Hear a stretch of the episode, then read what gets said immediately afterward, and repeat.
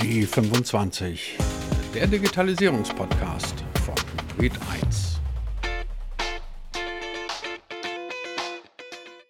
Es ist ja auf der einen Seite fast ein Wunder, liebe Hörer von D25, dass Sie jetzt gerade hier dabei sind bei diesem Podcast. Ein Wunder deswegen, weil es über eine halbe Million Podcasts, schätzt man zumindest, über eine halbe Million Podcasts auf der Welt gibt. Davon allein in Deutschland zig, zigtausende. Es ist auf der anderen Seite kein Wunder, dass Sie jetzt gerade hier sind, weil Sie vermutlich entweder diesen Podcast ohnehin abonniert haben oder ihn irgendwo gefunden haben. Irgendjemand hat Ihnen diesen Podcast vielleicht empfohlen. Was auch immer, Sie sind auf jeden Fall, und das ist eigentlich das ganz Entscheidende, Sie sind freiwillig hier. Sie wollen diesen Podcast hören. Klammer auf, hoffe ich zumindest, Klammer zu. Warum diese Einleitung? Weil Podcasts boomen, weil sie zu einem riesengroßen Business geworden sind und weil sie viel, viel populärer geworden sind, als man sich das vor 15 oder 20 Jahren zu den Gründerzeiten des Podcastens jemals hätte vorstellen können. Wo wir also heute stehen, das ist weitgehend unstrittig, aber wie geht es weiter mit dem Thema Podcasting und mit dem Thema Audio? Und ich dachte mir, darüber muss man mit jemandem sprechen, der sich noch deutlich besser mit diesem Thema auskennt als ich. Und dann bin ich gelandet bei Christian Bollert, der Mann hinter Detektor FM, ein Radio- und Podcast-Pionier in Deutschland sozusagen und heute inzwischen jemand, der mit seinen Formaten so viele Menschen erreicht, wie es nur relativ wenige in Deutschland schaffen. Zu Gast also heute Christian Bollert, Detektor FM. Ja, und damit herzlich willkommen zu einer neuen Folge von D25, dem Digitalisierungspodcast von Hybrid 1. Uns gibt's überall da, wo es gute Podcasts gibt. Mein Name ist Christian Jakobetz und ich wünsche spannende und vor allem natürlich total freiwillige knapp 30 Minuten. Christian, du hast auf der Republika eine Veranstaltung moderiert. Da ging es sinngemäß A um die Frage, ob Podcasts weiterhin ein offenes Ökosystem bleiben können. Und B hat man dann irgendwie ein Stück weit auch die Zukunft des Themas Podcasts ein bisschen verhandelt. Deswegen die erste ganz banale und kurze, knappe Frage an dich. Podcast ist der Hype vorbei. Haben wir den Peak gesehen oder geht es jetzt erst richtig los? Ich glaube, der Hype ist tatsächlich nicht vorbei. Und ich glaube aber auch nicht, dass es ein Hype ist. Äh, das erzähle ich seit fünf Jahren und äh, ich beobachte auch, dass es so ist. Ähm, ich glaube tatsächlich, dass sich Podcasts nach und nach immer mehr etablieren. Und ähm, auch wenn es immer so wellenmäßige Aufmerksamkeit gibt, aber insgesamt wird das ein Medium, was auch in Zukunft noch immer wichtiger wird. Hintergrund meiner Frage ist auch der, dass ich unlängst gelesen habe, dass es bei Spotify angeblich intern ein bisschen Diskussion darüber gibt, ob die Podcast-Strategie denn jetzt wirklich die richtige sei, weil sie A, erstens relativ viel Geld kostet und zweitens, wenn man sich so anguckt bei den üblichen Streaming-Diensten, dann wird man feststellen, naja, also so die Standard-Podcast kriegst du eigentlich überall und ob das dann wirklich der Killergrund ist, zu einem Streaming-Dienst zu gehen, weil die jetzt auch ganz viele Podcasts haben, ähm, das sei ja auch fraglich. Also zumindest ist es ja das erste große Unternehmen, zumindest in meiner Beobachtung, das jetzt die Idee einer Podcast-Strategie zumindest mal in Frage stellt. Ja, ich kann natürlich nicht äh, für Spotify äh, sprechen. Ähm, ich kann nur beobachten, was Spotify in den letzten Jahren gemacht hat. Und da kann man natürlich sehr äh, genau sehen, dass da Milliarden ja dafür ausgegeben worden sind, Podcast-Inhalte zu kaufen, Podcast-Plattformen zu erwerben, Podcast-Produktionsstudios, Vermarktungstechnologien, Aufnahmegeschichten und alles Mögliche, was da noch so hinten dran steckt, so Statistiken und sonst was. Ähm, ich glaube, Spotify hat sich schon sehr, sehr tief in, in dieses Podcast-Thema eingegraben. Ähm, ich kann zu diesen Spekulationen natürlich nichts sagen, aber dass man vielleicht auch mal fragt, ob diese Milliarden so gut angelegt sind, das ist wahrscheinlich in so einem großen Konzern auch relativ normal, würde ich sagen. Du hast es gerade angesprochen, ähm, Unternehmen wie Spotify und, und viele, viele andere investieren sehr, sehr viel Geld in das Thema Podcasts. Es gibt inzwischen jede Menge Vermarkter, kurz gesagt. Die Podcast-Szene hat sich, wenn man das Ganze wohlgesonnen ähm, betrachten will, dann könnte man sagen, professionalisiert. Man könnte auch sagen, sie hat sich kommerzialisiert und hat sich so ein bisschen hat so ein bisschen den Charme des, des, der, der Grassroots-Bewegung ein bisschen verloren. Zu welcher, Neig äh, zu welcher Tendenz würdest du neigen? Hm, ich glaube, beides ist richtig. Ich bin, glaube ich, so ein Typ, der immer so ein bisschen äh, versucht, beide Seiten auch zu verstehen. Also ich sehe beide Punkte und beide Argumente. Zum einen hat sie sich professionalisiert und ist damit natürlich auch um, hm, für viele Leute, in Neudeutsch würde man ja Creatorinnen und Creator sagen, auch ein sehr attraktives Feld geworden, wo man sich betätigen kann, wo man sich austoben kann, wo man Dinge tun kann und damit vor allen Dingen auch äh, seinen Lebensunterhalt verdienen, weil das war vor 15 Jahren äh, noch deutlich, deutlich schwieriger, da Geschäftsmodelle zu entwickeln entwickeln. Dementsprechend ist das sicher ein positiver Aspekt. Aber klar, du hast es angesprochen, natürlich äh, kommt mit der Kommerzialisierung auch mh, mm, etwas dazu, was es für viele kleine Indie-Leute natürlich viel, viel schwieriger macht, äh, da noch sichtbar zu werden, beispielsweise auf den großen Plattformen. Wenn die alle dann anfangen, ihre eigenen Originals nur noch nach vorne zu stellen, dann nimmt man eben nicht mehr das kleine Indie-Ding, was vielleicht auch irgendwie cool ist, was vielleicht eben nicht ein paar hunderttausend Euro gekostet hat, sondern vielleicht eben nur in der Freizeit am Wochenende oder sonst wie ähm, aufgenommen wurde und natürlich trotzdem inhaltlich spannend sein kann. Und ich glaube, die Sichtbarkeit, und das gilt übrigens ja für fast alle Podcasts, äh, das ist mittlerweile wirklich ein, ein, sehr, sehr schwieriges Thema geworden, weil Leute ja nur noch sehr, sehr wenig Überblick haben. Und ich glaube, niemand so richtig überblicken kann, was es da alles da draußen gibt, weil diese Podcast-Landschaft so wahnsinnig vielfältig geworden ist. Und dieses Problem oder diese Aufgabe der Sichtbarkeit, das hat auch bisher keiner so wirklich gelöst. Das muss man auch ganz klar sagen. Also vielleicht ist es auch gar nicht zu lösen, aber ähm, das ist eine Riesenherausforderung für die gesamte Branche. Zumal es ja anscheinend so ist, dass äh, nach wie vor noch mehr Podcasts in den Markt reindrücken.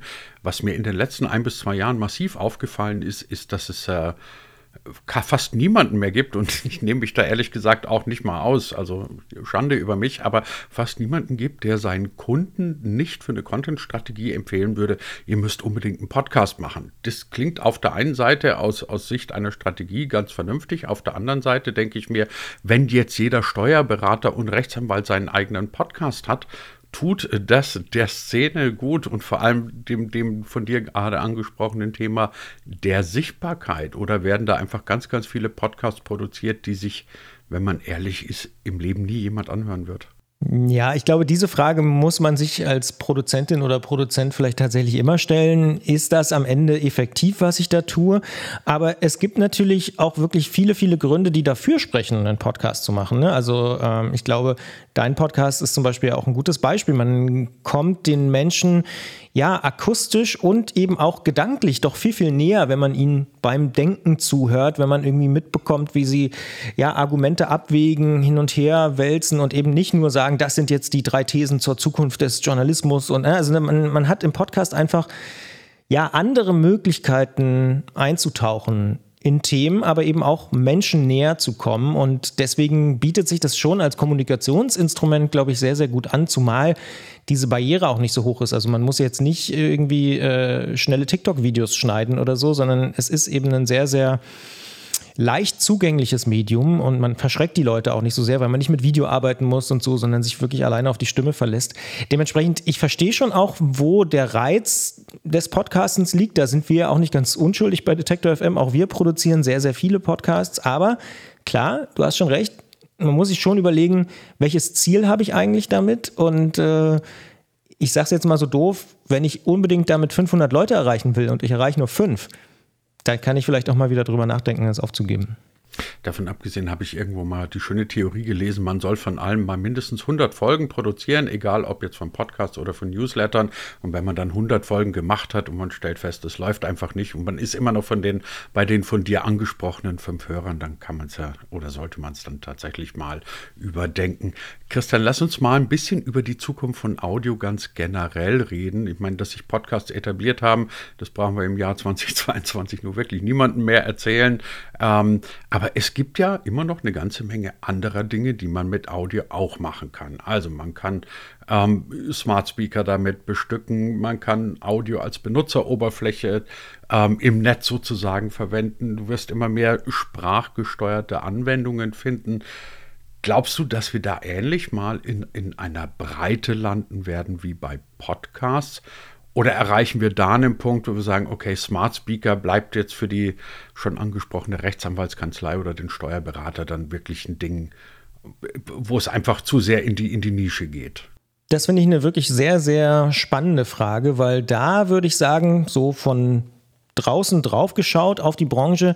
Im Podcast-Bereich gibt es einfach einen sehr, sehr kontinuierlich wachsenden Markt mit auch sehr, sehr kontinuierlich wachsenden Angeboten und eben auch mehr Anbieterinnen und Anbietern und so weiter. Ich habe aber das Gefühl, dass gerade beim Thema Smart Speaker, um da mal ganz konkret zu werden, also sprechen wir auch drüber, Alexa und vor allen Dingen den Google Assistant, so eine gewisse Form von Ernüchterung irgendwie eingetreten ist in den letzten äh, Monaten, weil ja nämlich auch die jeweiligen Anbieter, also Amazon und Google, naja, ein bisschen zurückgerudert sind. Jetzt weiß man nicht so genau, was wird aus den Skills bei Google. Ne? Machen die das noch in Zukunft? Wie soll das dann aussehen? Alexa will jetzt auch Radiosender selber draufbringen und nicht mehr über Apps und so. Also da, da gibt es so viele Bewegungen, wo irgendwie noch so ein bisschen unklar ist, wohin die Reise geht. Ich glaube, das Potenzial ist nach wie vor groß, aber da erleben wir, glaube ich, gerade so ein bisschen so eine Form der Konsolidierung, wo noch nicht so richtig klar ist, wo, wo geht die Reise eigentlich hin mit anderen Audioformaten. Ähm, nach so einer ersten Technikbegeisterungsphase kommt da jetzt, glaube ich, so ein bisschen diese Ernüchterungsphase und wahrscheinlich kommt dann üblicherweise ja die Phase, wo es dann wirklich irgendwie sinnvolle Anwendungen gibt oder Leute irgendwie merken, okay, da, das ist ein Punkt, der, der nützt mir wirklich was und ähm, dafür nutze ich jetzt irgendwie meine Smart Speaker und so.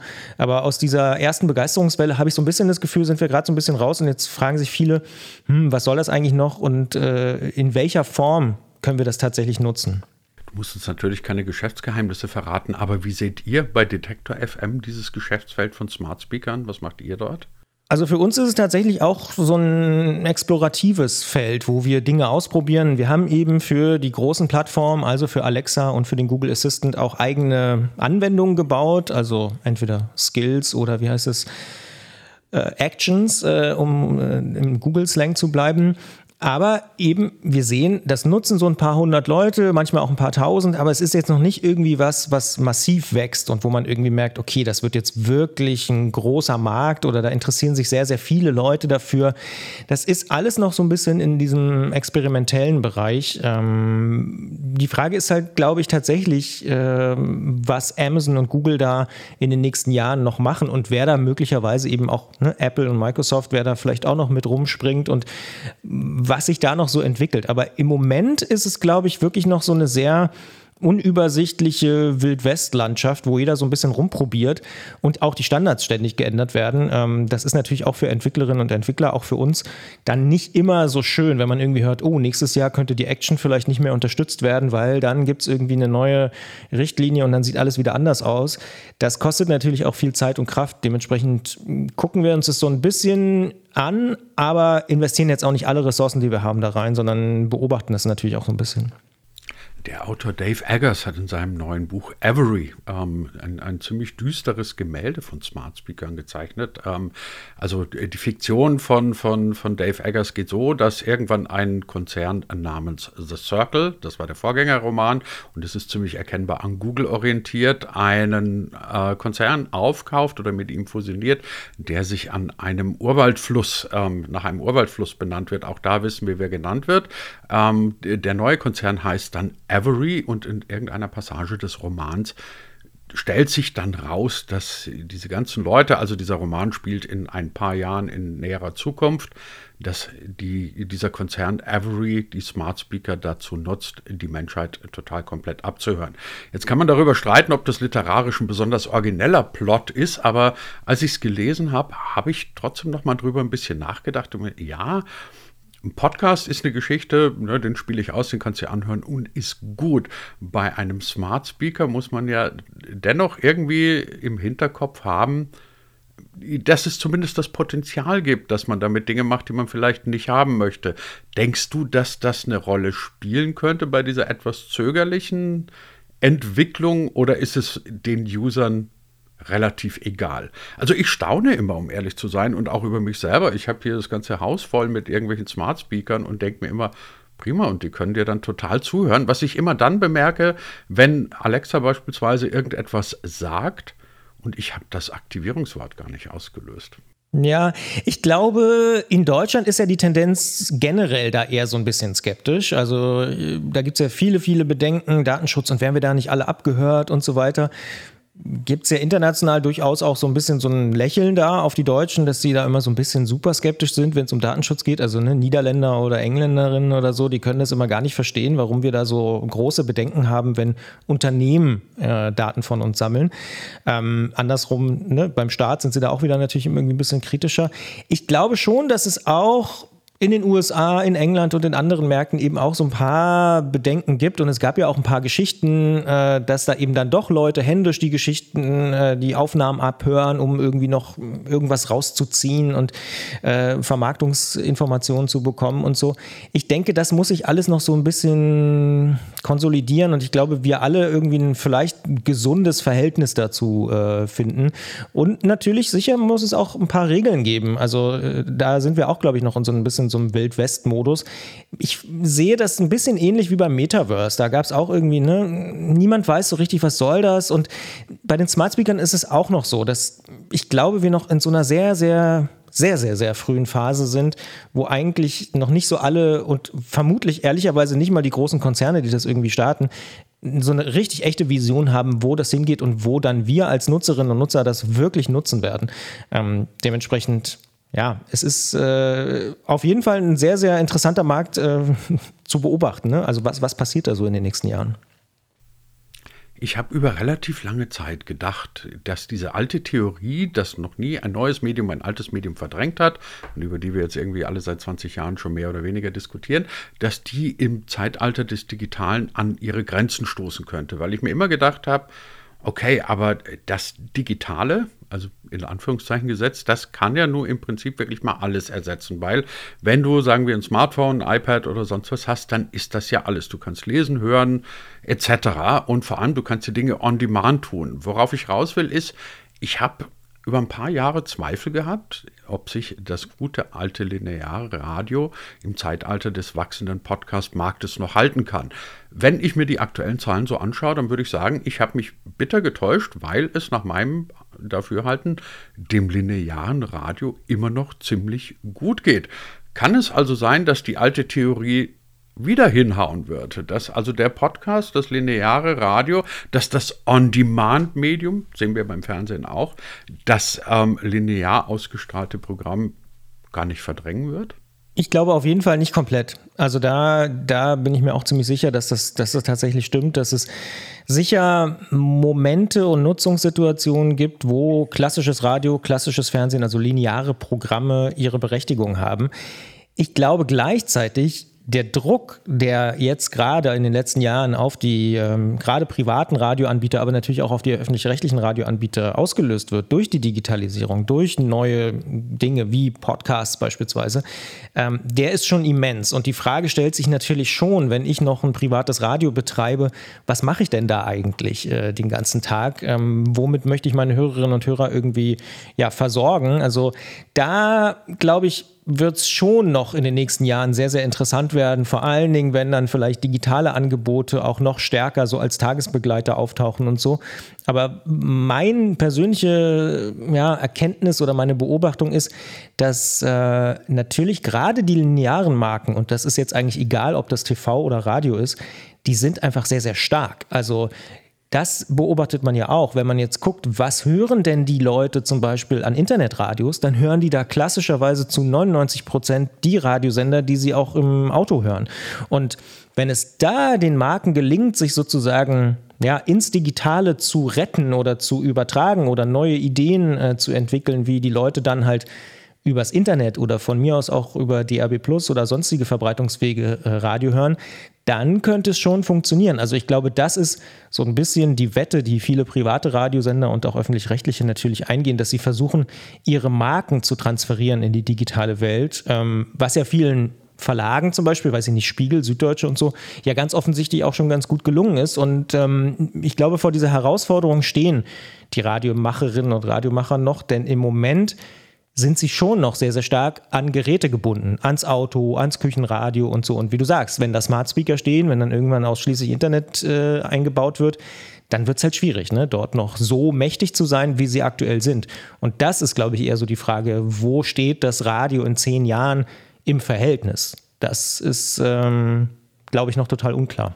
Wie ist es dann mit euren Output bei, bei Detektor FM? Also was produziert ihr an linearen Programmen? Wie viele Podcasts produziert ihr? Und denkst du, dass sich das Verhältnis dessen in den nächsten Jahren irgendwann mal wandeln wird? Ehrlicherweise wissen wir es nicht, ob sich das Verhältnis in den nächsten Jahren wandeln wird. Das kann gut sein. Ähm, wir haben eigentlich angefangen als Internetradio mit Podcasts. Mittlerweile sind wir ein Podcast-Radio ja, mit Internet, wenn man so will. Also wir, wir, wir haben unseren Fokus so ein bisschen von Radio zu Podcasts verschoben. Das heißt, alles, was bei uns im Stream, im Wortstream stattfindet, ist eigentlich ein Podcast oder basiert auf einem Podcast. Das heißt, wir suchen uns besonders interessante Momente raus, die dann wiederum in einem linearen Programm auch funktionieren, die irgendwie dort Sinn ergeben. Das heißt, das lineare Programm ist eigentlich seit unserem zehnten Geburtstag, also seit fast drei Jahren, komplett auf das Thema Podcast abgestellt. Das heißt, wir entdecken Podcasts von uns, aber natürlich auch von anderen. Wir haben sehr, sehr viele andere Podcasts bei uns mit im Portfolio, zum Beispiel von der Zeit, von der Süddeutschen, von Matze Hielscher, also von verschiedensten Leuten, die Podcasts machen, die wir irgendwie gut finden. Die integrieren wir dann bei uns im Programm. Ähm, und wir haben noch einen reinen Musikstream. Was wir aber zum Beispiel nicht machen, ist, was viele andere Radiosender machen, das ist, ich würde fast sagen, der zweite Weg. Also wir haben uns sehr stark auf Podcasts konzentriert, produzieren sehr, sehr viele Podcasts, haben, glaube ich, über 30 verschiedene Podcasts, die wir mittlerweile veröffentlichen, sind monatlich auch für so ein kleines Unternehmen wie unseres sehr, sehr erfolgreich mit irgendwie 1,5 bis 2 Millionen Abrufen, Podcast-Abrufen pro Monat. Das schaffen nur wenige in Deutschland, äh, die, die wirklich unabhängig ähm, Podcast produzieren. Und ähm, die andere Strategie von vielen Privatradiosendern ist, ich sag mal, 50 oder 100 Streams zu machen. Also die besten 80er, die besten 90er, die Rock 80er, die Rock 90er, die äh, Schnulzen 80er, Schnulzen 90er. Also alles weiter auszudifferenzieren. Die Weihnachtshits, äh, die Sommerhits äh, und sonst was. Das funktioniert offenbar für einige auch ganz gut, aber auch nicht für alle, muss man sagen. Das ist das was wir nicht machen. Also wir haben nicht gesagt, wir machen jetzt aus zwei Streams 200 oder 20, ähm, weil wir irgendwie nicht so richtig daran glauben, dass jetzt jeder Radiosender noch die besten Hits der 80er spielen muss oder die besten der 70er und 60er und Nullerjahre und keine Ahnung, die Hits der Generation Z und äh, Z und Y und was auch immer. Da setzen wir sehr stark auf Podcasts, aber es kann schon gut sein, dass die Linearität auch in den nächsten Jahren vielleicht irgendwann nochmal so ein kleines Revival bekommt. Also wir sehen es ja auch, dass Leute immer noch zum Beispiel sehr gerne auch lineares Fernsehen gucken. Und ähm, wer weiß, wo wir in fünf Jahren stehen und ob dann vielleicht auch angesichts eines immer größer werdenden Angebots und einer teilweise Überforderung es manchmal ja auch ganz hilfreich sein kann, einfach zu sagen, oh nee, jetzt will ich mal zwei Stunden Detective FM hören und nicht aussuchen, welchen Podcast ich höre und wie es dann weitergeht und welche Episode ich dann höre und mich vielleicht auch noch abstimmen mit meiner Freundin, was wir denn jetzt hören, sondern einfach sagen, nee, wir machen jetzt mal Detektor an, weil da kommt immer gute Musik und die haben auch irgendwie ganz gute Inhalte. Weil du jetzt gerade noch gesagt hast, wer weiß, wo wir in fünf Jahren stehen, das verleitet mich zu meiner letzten Frage. Ähm, ich habe mit, mit ähm, einem gewissen Amüsement und natürlich auch äh, mit, mit großer Begeisterung festgestellt, dass die ARD zum ersten Mal in ihrer Geschichte einen vormaligen Chef eines On-Demand-Mediums, nämlich einer Mediathek, wie das in Neudeutsch so schön heißt, zum Intendanten eines Senders gemacht hat, also Florian Hager beim Hessischen Rundfunk.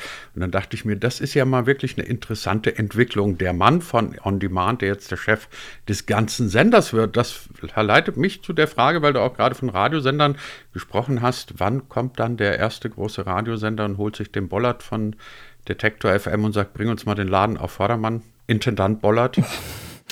Ah, naja, ist gar nicht so meine, meine Ambition. Ich würde tatsächlich lieber Detektor FM so weiterentwickeln, dass wir auch in fünf oder zehn Jahren ähm, weiterhin eine unabhängige Stimme in der deutschen Audiolandschaft sind, die es irgendwie schafft, kontinuierlich sich weiterzuentwickeln, natürlich auch weiter zu wachsen, neue Podcasts zu machen und so weiter.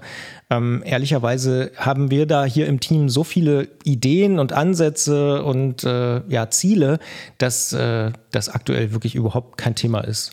Unser heutiger Gast über die Zukunft von Audio und natürlich über die Gegenwart und vielleicht auch über die Vergangenheit und eigentlich über Audio, über alles. Christian Bollert, der Mastermind hinter Detektor FM. Christian, ganz herzlichen Dank für deine Zeit. Sehr, sehr gern.